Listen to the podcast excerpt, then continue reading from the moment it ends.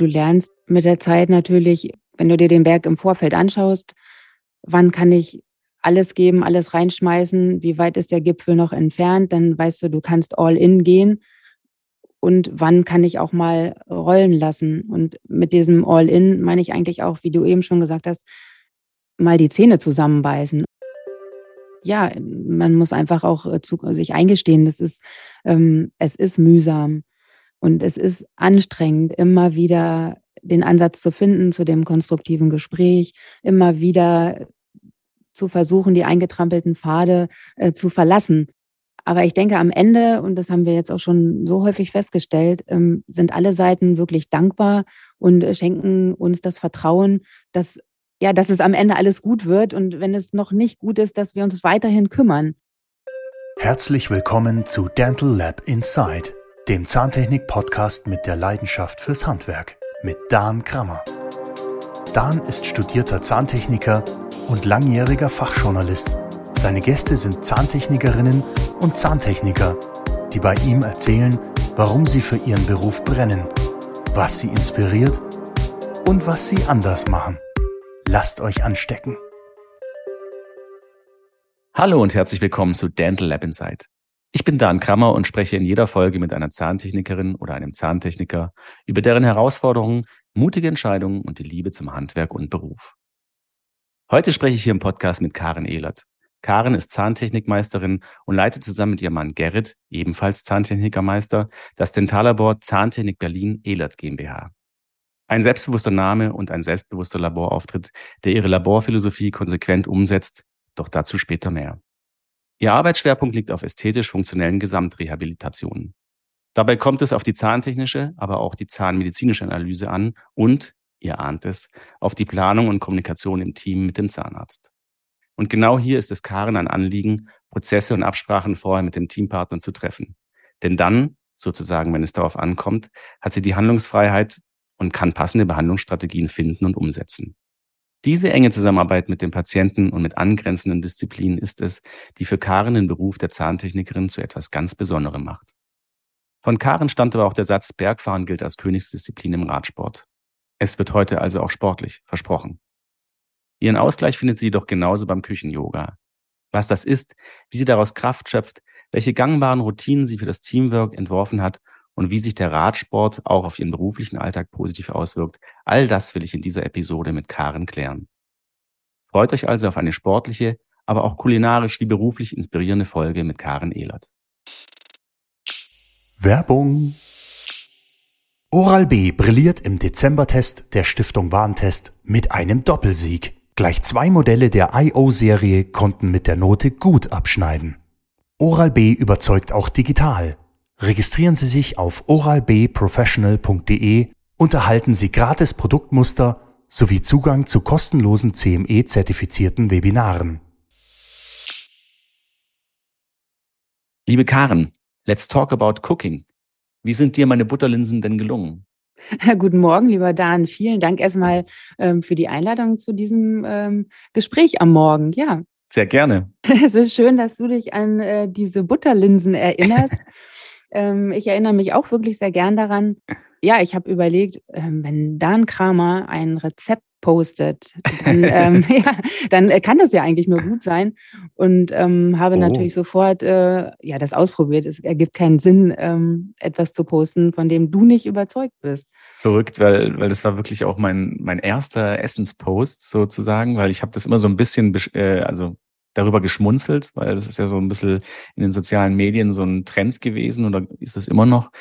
Mich hat das einfach so umgehauen, weil es eigentlich so ein einfaches Rezept ist und es sah dann so schön aus und es war dann auch so lecker, dass ich das einfach auch aus diesem ästhetischen Bewusstsein heraus, weil ich gerne solche schönen Bilder halt irgendwie poste, die jetzt nicht großartig inszeniert sind, das mit der Community zu teilen und dann freut es mich natürlich umso mehr, dass es irgendwie Leute inspiriert, das nachzukochen. Hat sich denn noch jemand gemeldet und sich bedankt? Ja, wirklich? Ja. Es haben auch einige das Rezept sozusagen unter der Hand angefordert. Nein, sie sind wirklich sehr gut gelungen und stehen auch ab und zu mal auf der Wunschliste. Mhm. Sehr gut, das freut mich. Ja, sorry für diesen etwas ungewöhnlichen Einstieg in dieses Gespräch, aber irgendwie verbindet uns das, also muss man schon sagen, das war sozusagen unser erster bewusster Kontakt und führt auch gleich auf das im Intro angekündigte Küchen-Yoga hin. Darf ich dich fragen, was es denn damit auf sich hat? Ja, das Küchen-Yoga ist eigentlich so eine Wortkreation, von der ich denke, dass es wirklich passend ist. Ich halte mich gerne in unserer Küche auf. Ich koche sehr gerne mit Leidenschaft und Freude. Und das bedeutet für mich ein Stück weit Entspannung vom Alltag. Und ich kann dann auch dort in dem Moment sein, in dem Moment des Schnibbelns oder Abschmeckens oder ja, was auch immer dann gerade anliegt. Und ich finde, das kann man an sich wirklich sehr schön mit dem Yoga vergleichen, denn dort ist man ja auch in dem Moment und denkt an nichts anderes und ist dort ganz aufmerksam bei der Sache. Mhm. Und zusätzlich kann ich natürlich sagen oder mir die Frage stellen, ja, was braucht mein Essen jetzt? Also welche Geschmacksrichtung kann ich noch intensivieren oder sollte es noch anders aussehen? Welche Möglichkeiten habe ich da? Und da sind natürlich gerade jetzt auch beim Kochen der Fantasie keine Grenzen gesetzt. Und ich denke auch, dass man dort einen kleinen Twist in die dentale Welt schaffen kann. Denn die dentale Küche hält ja auch einige verschiedene Zutaten für uns bereit, die alle miteinander sorgsam ausgewählt werden wollen. Mhm, das stimmt, ja. Mhm. Die Assoziation hatte ich eigentlich auch und ich finde auch dieses Kochen und Dental, okay, wir sprechen natürlich jetzt auch unter uns, sprich in der Dental-Community, in der Dentalwelt, die verstehen das. Für Nicht-Dentalos ist es manchmal ein bisschen sonderbar, aber die Vergleiche sind ähnlich und da ist man ja auch am Komponieren und muss Feingefühl haben für die Bestandteile, wie bringe ich sie zusammen. Das heißt aber auch, du bist jetzt nicht so eine klassische Thermomix, sorry, Product Placement, aber stehen ja nicht bei uns als Werbepartner zur Verfügung, Köchin, sondern du willst das dann auch wirklich, du bist dann in diesem Flow und du willst das jeden einzelnen Moment irgendwie auch dann in diesem Moment sein, wie du so schön gesagt hast. Ganz genau, also ein Thermomix kommt bei uns nicht in die Küche. Ich denke, alle Dinge kann man auch althergebracht realisieren und am schönsten ist es eigentlich, wenn in allen Töpfen irgendetwas vor sich hin köchelt und die Küche wirklich voll ist und nirgendwo mehr Platz ist zum Abstellen. Also das ist so dann mein Lieblingsmoment. Okay, das ist verrückt, da kriege ich so ein bisschen eine Gänsehaut, weil ich bin so ein kleiner, also wenn meine Frau und ich zusammen kochen, dann gibt es manchmal so kleine Spannungen, also Reibereien würde ich jetzt nicht sagen, aber weil ich so einer bin, der immer gleich alles wegräumen möchte. Und dann ist natürlich immer so, wo hast denn du jetzt den Löffel hin? Ja, den habe ich weggeräumt. Ja, aber den brauche ich dann noch. Und so weiter. Ne? Aber wir arbeiten da dran und ich finde auch, wir sind schon besser geworden in unserem gemeinsamen Kochen. Aber es ist wahr, das hat wirklich was Konstruktives, was Produktives und was Entspannendes. Und vor allem, du produzierst halt nachher auch was du dann nochmal auf einer zweiten Ebene genießen kannst, ne? Mhm, ganz genau. Ja, das sehe ich auch so. Mhm. Küchen-Yoga. Okay, also das heißt, mit dem Kochen, wie du es beschrieben hast, tankst du, wie man auch beim Yoga Kraft tankt, deinen Akku wieder auf. Nun stammt von dir aber auch der Satz Bergfahren als Königsdisziplin im Radsport. Radsport und insbesondere Bergfahren klingt für mich aber sehr kräftezehrend und weniger entspannt. Wie hilft dir das also beim Ausgleich? Ja, der Radsport oder auch, ja, wie du sagst, Bergfahren, das ist eigentlich so ein Sehnsuchtsprozess von mir, das kann ich wirklich sagen, denn man ist dort einfach mit sich alleine. Du bist alleine, du bist beschäftigt mit Treten und Atmen und du bist einfach auch wieder in diesem Moment, und bist ganz dort und konzentrierst dich darauf. Also was vorher war oder was hinterher sein wird, ist dann in dem Moment auch nicht ganz so wichtig. Es ist der körperliche Ausgleich zu unserer natürlich sitzenden Tätigkeit, auch der physische Ausgleich zu den psychischen Anspannungen oder psychischen Leistungen, die man dann am Tag bringt. Und ich kann mich auch mal richtig austoben. Das ist mir auch sehr wichtig, also einfach die Energie auch rauslassen, die sich dann über den Tag auch aufgesammelt hat. Die kann dann kanalisiert werden und der Kopf kann durchgelüftet werden. Das ist wirklich richtig angenehm. Und ich denke einfach, der Sport der trägt dich weg von diesen Nickeligkeiten des Alltags. Ja, schön gesagt. Das ist so, ja, die Nickeligkeiten des Alltags. Aber wieso kam es dann ausgerechnet zum Radsport? Also es hätte ja auch noch andere Sportarten gegeben. Stimmt, also Laufen tue ich auch ganz gern. Okay.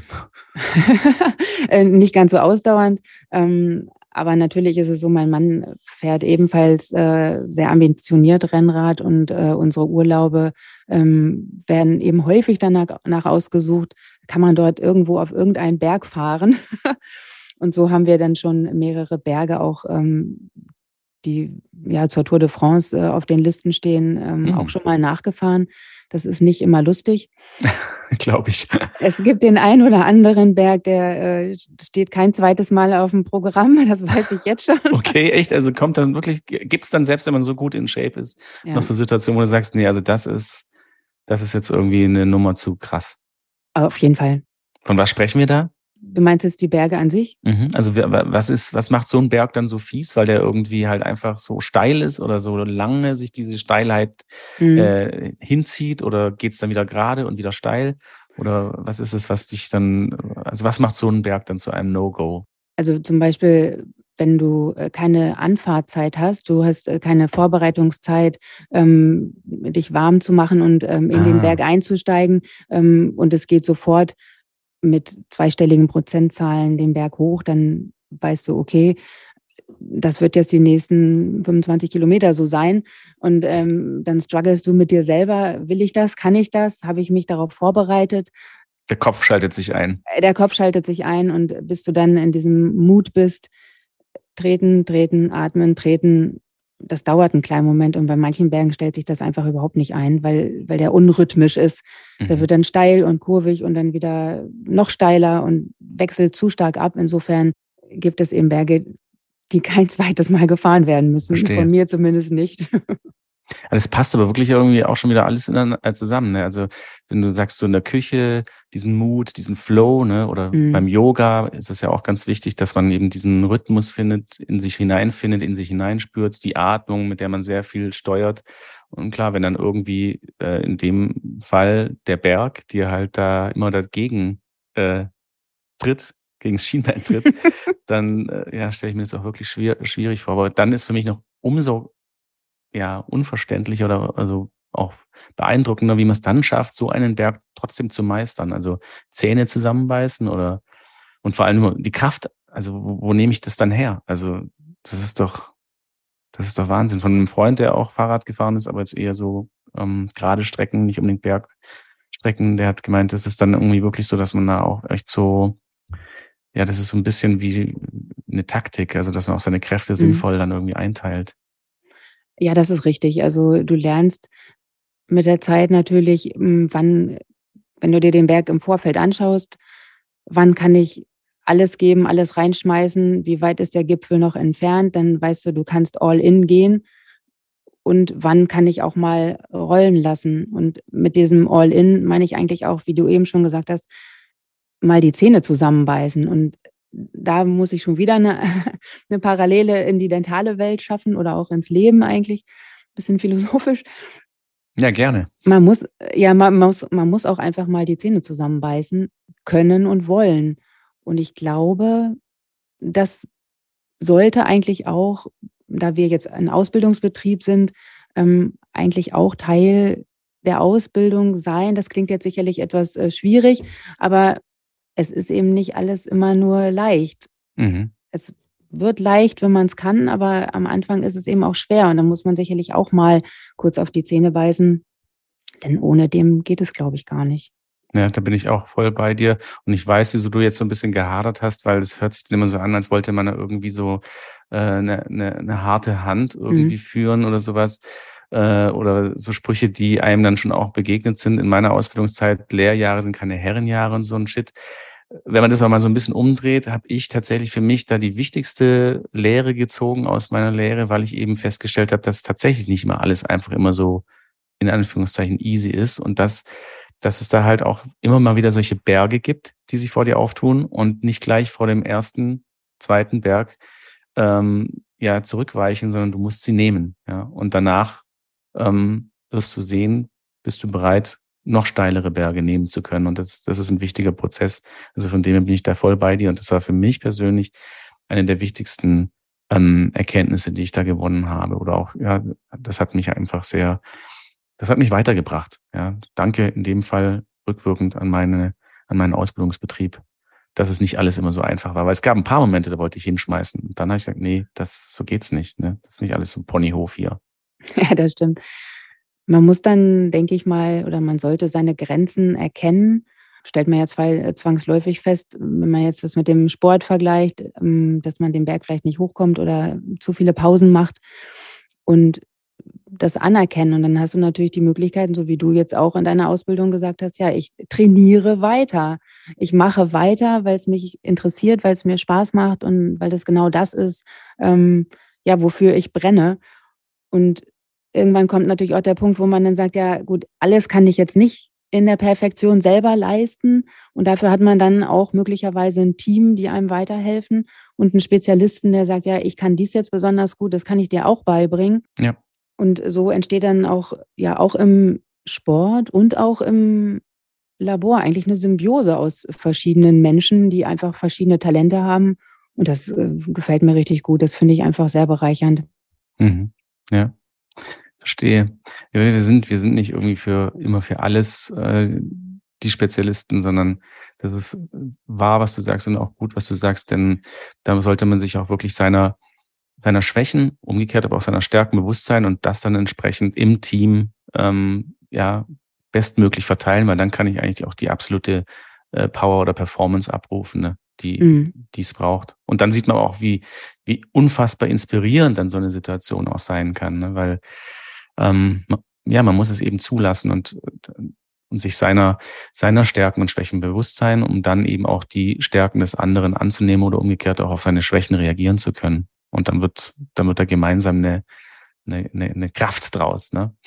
Ja, ganz genau. Man kann einfach sehr viele Parallelen vom Sport ins echte Leben oder auch in die dentale Welt spinnen. Das finde ich eigentlich immer sehr plakativ, wenn man das so ein bisschen bildhaft auch darstellen kann. Ja, vollkommen richtig, ja. Mhm. Deshalb habe ich auch diesen Einstieg so ein bisschen gewählt, weil ich finde, das schreit schon auch ein bisschen danach. Es ist ja auch kein Geheimnis, dass in diversen vorherigen Episoden ja auch immer wieder dieses Sportthema angesprochen wurde und es eigentlich sich immer gezeigt hat, dass da schon auch Parallelen da sind und dass man da sinnvolle Dinge für sich herausziehen kann. Du hast jetzt viel vom Team und von vom Labor auch gesprochen. Wenn ich nochmal ein bisschen konkreter werden darf, wie hilft es dir konkret in deinem Alltag, diese Szene zusammenbeißen? Ja, da habe ich ehrlich gesagt noch gar nicht so intensiv drüber nachgedacht. Das kommt natürlich mit den Erfahrungsjahren, dass man merkt, gut, ich kann jetzt das eine besonders gut, das macht mir Freude, das liegt mir, also entwickle ich mich dort auch weiter, schneller weiter und manche Dinge fallen mir schwer, da muss ich immer nochmal nachfragen und dann denke ich mir, ja gut, du kannst das machen, aber es gibt sicherlich jemanden, der es besser kann und dann frage ich den, kannst du das für mich machen? Dann mache ich im Gegenzug etwas anderes für dich und so findet der kollegiale Austausch statt, so fühlt der andere sich wertgeschätzt und gebraucht und jeder kann an der Stelle, an der er wirklich gut ist, einfach seine Kraft entfalten und ich glaube, das Endergebnis, ja, das sollte eigentlich zählen. Das sollte zählen, ja, das ist wahr, man sollte sich dann nicht unnötig an irgendeiner Stelle aufhalten, die einem dann alles abverlangt und unterm Strich vielleicht auch kaputt macht. Ne? Ja. Ganz genau. Ja, okay, stimmt. Sehr guter Einwand, liebe Karin. Ja, das hast du ja eigentlich auch vorher schon gesagt, dass eben diese Kräfte gebündelt werden und man eben weiß, okay, bis hierhin und nicht weiter und jetzt kann ich das entsprechend an jemanden geben, der das besser kann, genau. Mhm. Jetzt habe ich auch im Intro von diesem viel zitierten Begriff Teamwork gesprochen. Viele Kollegen propagieren immer wieder das gelebte Teamwork und wie wichtig das dann für den prothetischen Erfolg ist. Bei dir oder bei euch im Labor scheint es ja auch, also außer jetzt natürlich das Teamwork innerhalb des Laborteams, sondern eben auch der Disziplinen, die eben dann nachher verantwortlich sind. Wie gehst du da an dieses Teamwork heran? Teamwork funktioniert ja aus meiner Perspektive in verschiedene Richtungen. Also zum einen hatten wir das ja jetzt schon angesprochen, nach innen ins Laborteam, aber eben so wie alle das propagieren, nach außen, das heißt in die Zahnarztpraxen und auch zu den Patienten. Und das ist natürlich ein besonderes Anliegen, all diese drei Komponenten stimmig und sinnhaft zusammenzuführen. Und da muss man sich ja die Frage stellen, wer macht was, wann und warum? Ja. Das ist wirklich eine wichtige Frage.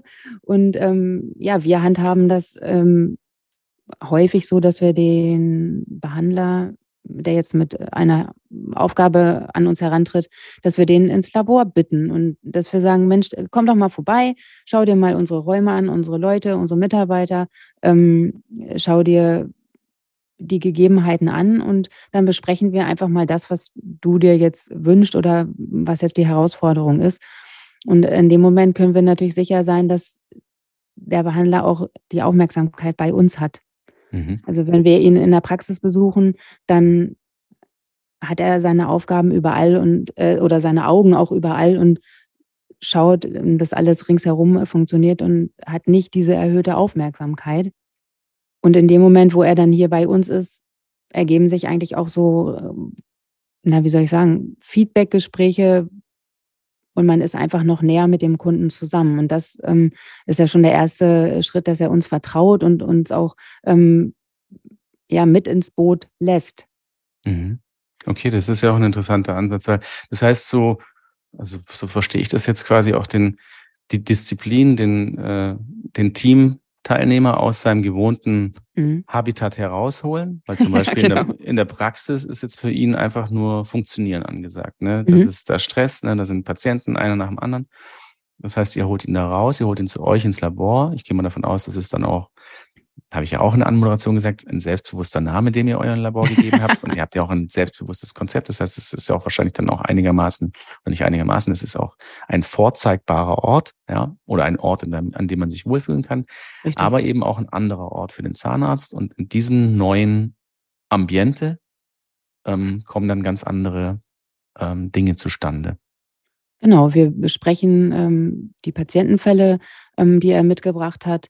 Wir planen die Abläufe, stellen ein Konzept zusammen und wir planen auch den zeitlichen Ablauf, sodass er dann in der Beratung mit dem Patienten auch sagen kann, so, fahren Sie vielleicht in den nächsten 4 Wochen in den Urlaub, dann sollten wir den Start einfach nach den Urlaub verlegen. Also, dass niemand in dem Behandlungsteam unter den Stress kommt, dass der Patient jetzt ganz plötzlich weg muss. Und ich denke, das kennen wir alle. Das steht ja häufig auf irgendwelchen Aufträgen drauf, der Patient fährt in den Urlaub. Und dann muss ich sagen, ja gut, schön, ich möchte auch gerne in den Urlaub fahren, das mache ich dann auch. Aber lass uns doch das so zeitlich einplanen, dass es für alle ein gehbarer Weg ist. Und sobald das Konzept dann steht und der zeitliche Ablauf festgelegt ist, können dann diese Routinen greifen, von denen ich glaube, dass jeder die benötigt. Also für die unterschiedlichen Patientenfälle braucht es unterschiedliche Routinen. Das sind dann Konzepte, die einfach für verschiedene Herausforderungen greifen. Und wenn sich alle daran halten können, vermittelt das einfach ein großes Stück Sicherheit und generiert das Vertrauen, auch das Vertrauen des Patienten, dass der genau weiß, aha, die setzen sich zusammen und sprechen über mich und über meinen Fall und stimmen sich ab und der fühlt sich dann wirklich sehr gut aufgehoben und einfach umsorgt. Ja, und auf den Patienten kommt es ja letztendlich an, ne? Dass man ihm hilft, ja. Kann man das so ein bisschen, sorry, dass ich wieder zurückswitche, mit dem Rezept vergleichen, also dass man, wenn du sagst Routinen, dass man so gewisse Rezepte hat, an die man sich so halten kann, die man so abarbeiten kann, die einem Sicherheit geben, wohl wissend, dass wir nicht die Thermomix-Köche sind, die dann alles nur in so eine Maschine schmeißen, sondern dann halt wissen, wie wir wie wir dann auch mit diesen Komponenten so ein bisschen dann eben individuell spielen können, um dann das bestmögliche Ergebnis zu bekommen. Richtig. Und das, denke ich, ist einfach die kreative Freiheit. Wenn der Plan steht, dann hast du die Freiheit, dich in die Dinge fallen zu lassen, in den Moment zu gehen und zu sagen, ja, und jetzt fertige ich eine wunderschöne Frontzahnversorgung an oder was auch immer da jetzt auf dem Tableau liegt. Mhm. die Sicherheit, dass der Ablauf am Ende aufgeht, dass die Zeit am Ende reicht und dass du sagst, ja, ich kann aber jetzt noch, was brauche ich jetzt noch? Brauche es noch ein bisschen mehr Farbe, ein bisschen mehr Form, ein bisschen dies, ein bisschen das. Das ist für mich die kreative Freiheit, die ich für mich selber auch brauche. Und die du dir dann natürlich auch den Freiraum erarbeitest, indem du vorher halt eine gewisse Routine festgelegt hast, ja. Genau. Und ich muss natürlich auch sagen, dass dieses Teamwork, es fällt ja nicht vom Himmel, es ist nicht einfach da. Ja, eben, deshalb ist ja auch, muss man das immer so ein bisschen in Anführungszeichen setzen und wie ich auch gesagt habe, viel propagiert. Und manche sagen ja schon, ich kann das Wort nicht mehr hören, das, was eigentlich traurig ist, ne, weil man kann es vielleicht nur deshalb nicht mehr hören, weil es nicht geschafft wurde, es tatsächlich zu etablieren. Ich weiß es nicht, das unterstelle ich jetzt mal. Und es fordert natürlich auch viel Kraft, dieses gelebte Teamwork oder dieses Teamwork zu leben. Ne? Also ja, das fällt nicht vom Himmel, wie du so schön gesagt hast. Ja, man muss einfach auch sich eingestehen, es ist mühsam und es ist anstrengend, immer wieder den Ansatz zu finden zu dem konstruktiven Gespräch, immer wieder zu versuchen, die eingetrampelten Pfade zu verlassen. Aber ich denke, am Ende, und das haben wir jetzt auch schon so häufig festgestellt, sind alle Seiten wirklich dankbar und schenken uns das Vertrauen, dass es am Ende alles gut wird. Und wenn es noch nicht gut ist, dass wir uns weiterhin kümmern. Und ich finde, es ist eigentlich der beste Ansatz, den man in solchen Fällen bieten kann. Ja, definitiv. Und wieder, sorry Karen, aber das hat echt hier so ein Lauf, ne? Ist auch wieder was, kommt da wieder diese sportliche Aspekte dazu, dass man halt irgendwie, wie du gerade gesagt hast, dann in solchen Situationen halt auch die Zähne zusammenbeißt, in Anführungszeichen, weil es ist halt eine ständige Herausforderung und man kann einfach nicht voraussetzen, dass es jetzt einfach so läuft, ja, und es so hinnehmen. Dafür habe ich dann wiederum die Routinen, die mir dann zwischendrin oder wenn dann die Sache ausgelöst wurde, der Auftrag ausgelöst wurde, Freiraum bekomme. Und mich da nicht irgendwie unnötig an irgendeinem steilen Hang zu Tode quäle. Oh. Diese Bilder sind einfach großartig. Die kriegst du jetzt nicht mehr raus aus deinem Kopf. Nein, ich werde jetzt hier anfangen, Fahrrad zu fahren und zwar Berge erklimmen. Na, da bin ich ja mal gespannt. Toll, freut mich. Oh Gott, jetzt habe ich es gesagt. Und es ist auch noch hier gebannt in diesem Podcast. Ja, da kannst du mich dann das nächste Mal drauf verhaften und mich mal abfragen. Ich habe es gesagt, ich werde es mal zaghaft angehen. Ausprobieren. Ist doch in Ordnung. Genau. Das ist völlig in Ordnung. Ja, aber ich musste auch schmunzeln bei einer Sache, die du gesagt hast, diese klassische Woche vorm Urlaub, ne? Patient fährt in Urlaub, das ist ja eigentlich der Albtraum eines jeden, die letzte Woche vorm Urlaub, wo man sich eigentlich fragen muss, warum ist das immer so? Ich meine, das wage ich jetzt mal so zu sagen, nichts ist ja eigentlich so gut und rechtzeitig geplant wie so ein Urlaub aus. Das ist natürlich super spontan, ne? Und wieso schafft man es dann trotzdem nicht, seine Zeit besser einzuteilen? Und es würde immer in dieser letzten Woche so dermaßen stressig. Also ich finde es einfach sonderbar. Das sind eigentlich Dinge, die man ja wirklich ganz klar rechtzeitig kommunizieren kann und dann entsprechend darauf reagieren kann. Aber im Alltag scheint es nicht zu funktionieren. Ich glaube, das ist Murphy's Law. Das ist nicht nur bei uns so, das ist in allen Bereichen so, egal mit wem du sprichst. Die Woche vor dem Urlaub und die Tage danach sind einfach extrem, extrem anstrengend. Vielleicht gehört es so. Dafür habe ich auch keine Lösung.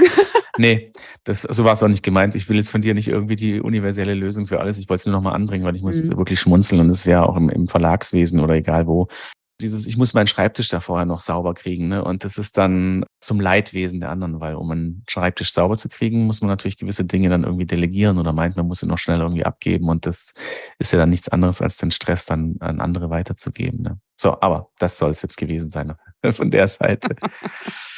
Mensch, du, also wir sind schon bei der ersten Klassikfrage, also das sind ja 2 Fragen, die im Podcast immer wiederkehren.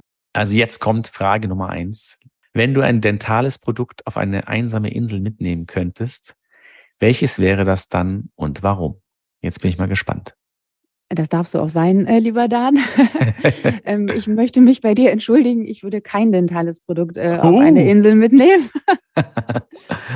Ich würde mich dieser Auszeit hingeben, um meine Akkus aufzuladen, neue Ideen zu generieren, neue Ziele zu stecken. Vielleicht würde ich ein dickes Notizbuch dahingehend mitnehmen, um mir diese Dinge alle zu notieren, Also letztendlich würde es aber auch irgendwie wieder dem Zurückkehren in den Beruf dienen, oder? Ja, na klar. Wir lieben doch einfach das, was wir tun. Das ist einfach wunderbar. Also das ist die Voraussetzung, würde ich mal sagen. Also wenn wir das nicht tun, dann sind wir hier falsch sozusagen. Also ja, man kämpft sich ja dann manchmal schon so irgendwie mit letzter Kraft in seinen Urlaub und dann ist es auch gut und will man mal kurz wieder keine Zähne mehr sehen oder keine Zahnthemen, aber letztendlich bedingt einen das immer, das Thema. Also geht mir genauso. Aber so leicht lasse ich dich nicht davon. Dann ich hatte es erwartet. Formulieren wir das so ein bisschen um. Also wenn man das jetzt wirklich so in unter diesem Aspekt sieht, das ist ja dann vielleicht auch nur eine verschwurbelte Form, diese Frage, was findest du gerade besonders cool, welches Produkt oder welches Produkt findest du nicht gerade, sondern generell in der Zahntechnik cool? Was gibt's da? Gibt's da etwas, was dir da am Herzen liegt? Du musst keinen Produktnamen oder keine Marke nennen, aber einfach vielleicht so eine Art. Also besonders cool, muss ich sagen, und auch nicht cool, finde ich die aktuelle Situation, in der wir Zahntechniker und jetzt natürlich vermehrt auch die Praxen sich befinden, dass die Nachfrage steigt, dass es immer weniger Hände werden, die das erfüllen können und dass wir dort einfach gemeinschaftlich in einem Boot sitzen. Und ich empfinde diese Situation eigentlich als riesengroße Chance für uns als Beruf, als Zahntechniker, den Beruf nochmal neu zu formulieren, neu zu denken. Also jüngere Menschen, die sich für diesen Ausbildungsberuf interessieren, auf diesen doch immer moderner und attraktiver werdenden Beruf hinzuweisen. Und für uns selber, die das jetzt schon einige Jahre machen, bedeutet das eigentlich für mich auch, diesen Beruf oder unsere Produkte auf ein neues Bewertungsniveau einfach zu heben, weil es eben nicht unendlich verfügbar ist. Also wir haben ja eben jeder hat nur 2 Hände und kann eben nur das leisten, was er geben kann. Und insofern muss diese ganze Situation, ja, die will moderiert werden, die will geleitet werden. Zum einen natürlich zum eigenen Schutz, seine eigenen Ressourcen, zum Schutz der Mitarbeiter, ja, und auch zur Qualitätssicherung der Produkte, die wir anfertigen.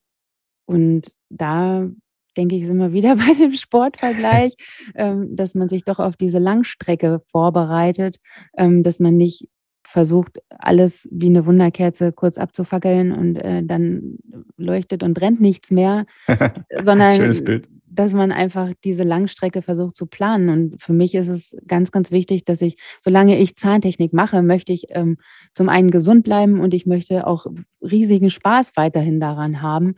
Und deswegen, glaube ich, ist es wichtig, diesen Ausgleich zwischen Spannung, Anspannung, Entspannung, einfach Yoga. Gut Yoga, Küchen-Yoga, umzusetzen und allen Seiten auch das zuzugestehen, dass man auch vielleicht mal einen Urlaub braucht oder eine Pause und dass eben jetzt die Dinge einfach auch etwas länger dauern in der Fertigung. Mhm. Ja, okay. Das ist ja auch ein bisschen genau das Gegenteil von dem, was so dieses bisschen drohende Szenario in unserer Branche ist, die ja dazu übergeht, weil wir ja diese Probleme haben mit Nachwuchs, mit Versorgungsnotstand, wenn man so will, sind wir zum Glück noch nicht angekommen, aber darauf steuern wir zu sagen, okay, dann muss alles irgendwie immer schneller und billiger gehen und einfacher.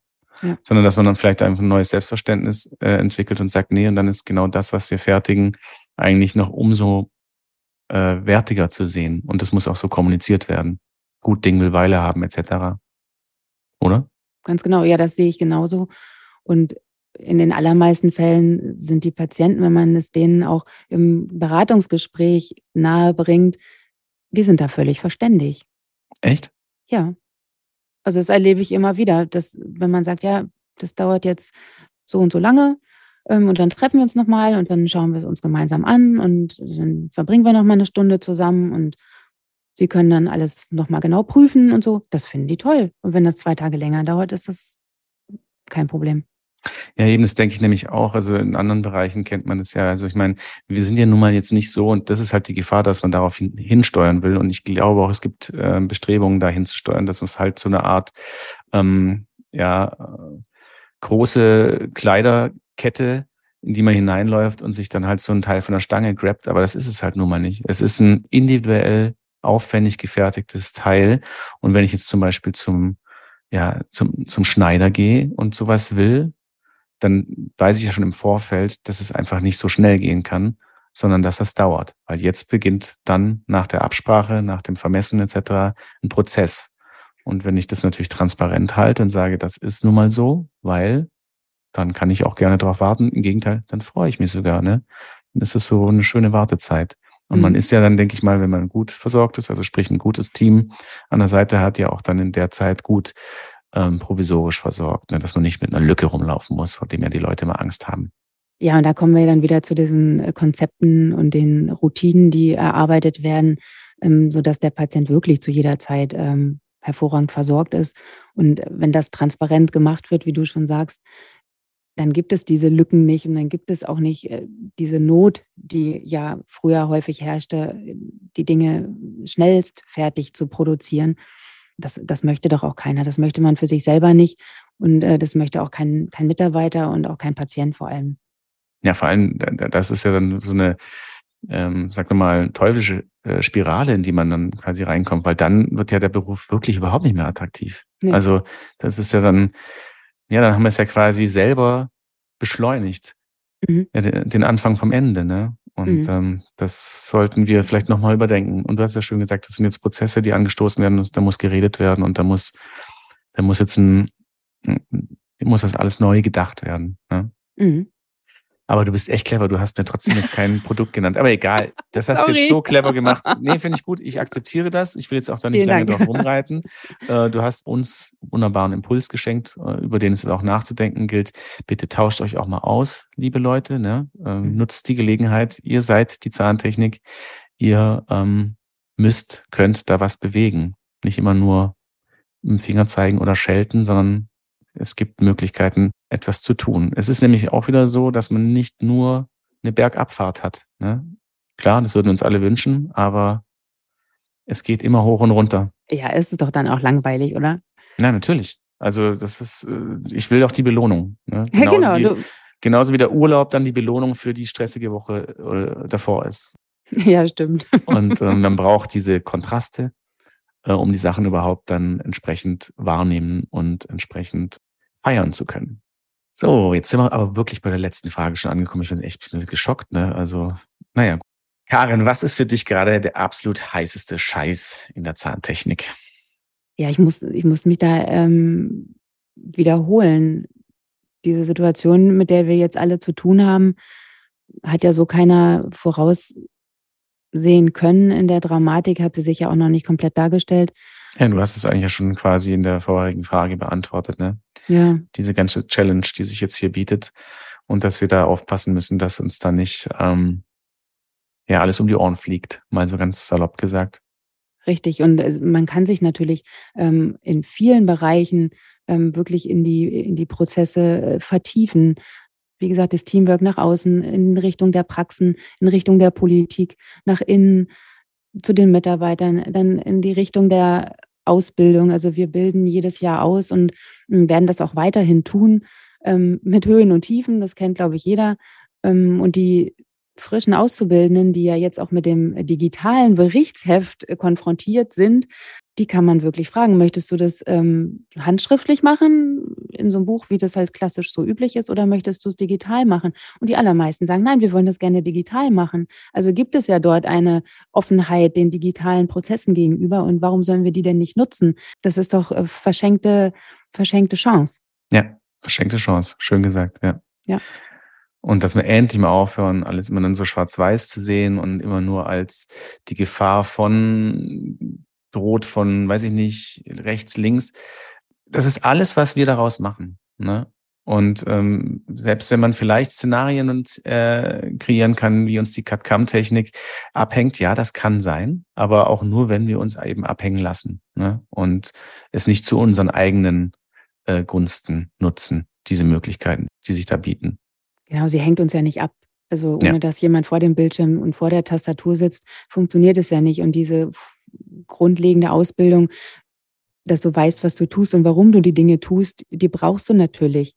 Und die muss ja weiterhin geschult werden. Und ich bin da ganz zuversichtlich. Und wir gehen da auch mit Freude ran, den jungen Leuten die Dinge beizubringen. Und ja, ich würde sagen, auch mit ganz schönem Erfolg. Ja, klasse. Ja, das ist doch eigentlich ein ganz schönes Schlusswort unserer Episode. Wir sind nämlich eigentlich schon am Schluss angekommen, liebe Karen. Oh, das ging schnell. Das ging wirklich schnell, ne? Zack. Also ich habe sehr gute Impulse und Aspekte von dir vernommen. Ich fühle mich bestätigt, dass es gut war, dass wir uns über unser Linsencurry kennengelernt haben und besser gesagt sich dann halt dadurch der Kontakt vertieft hat. Und ich freue mich total, dass du heute mein Gast warst. Und es war wirklich klasse. Es hat mich sehr gefreut. Es hat mir riesen Spaß gemacht, lieber Dan. Und vielleicht revanchiere ich mich dann mal mit einem eigenen Rezept bei dir. Sehr, sehr gerne. Und ich weiß ja auch, es ist nicht alles zusammengeschmissen und dann mit einem Mixer zu einem sämigen Brei verarbeitet. Nein. Sehr gut. Das war Dental Lab Inside mit Karen Ehlert. Vielen Dank fürs Zuhören. Wer mehr über Karen Ehlert und ihre Hobbys erfahren möchte, dem sei ein Porträt über sie in der Dentista ans Herz gelegt. Den Link findet ihr in unseren Shownotes. Wenn es euch gefallen hat, dann schenkt uns ein Abo und eine Bewertung bei Spotify oder bei Apple Podcasts. Es gibt jeden Monat eine neue Folge, überall, wo es Podcasts gibt. Wir freuen uns außerdem über euer Feedback, eure Fragen und eure Vorschläge. Schreibt uns bei Instagram, Facebook oder per Mail an podcast@quintessenz.de. Ich sage Tschüss und bis zum nächsten Mal. Das war Dental Lab Inside mit Dan Kramer, der Zahntechnik-Podcast mit der Leidenschaft fürs Handwerk. Ein Quintessenz-Podcast.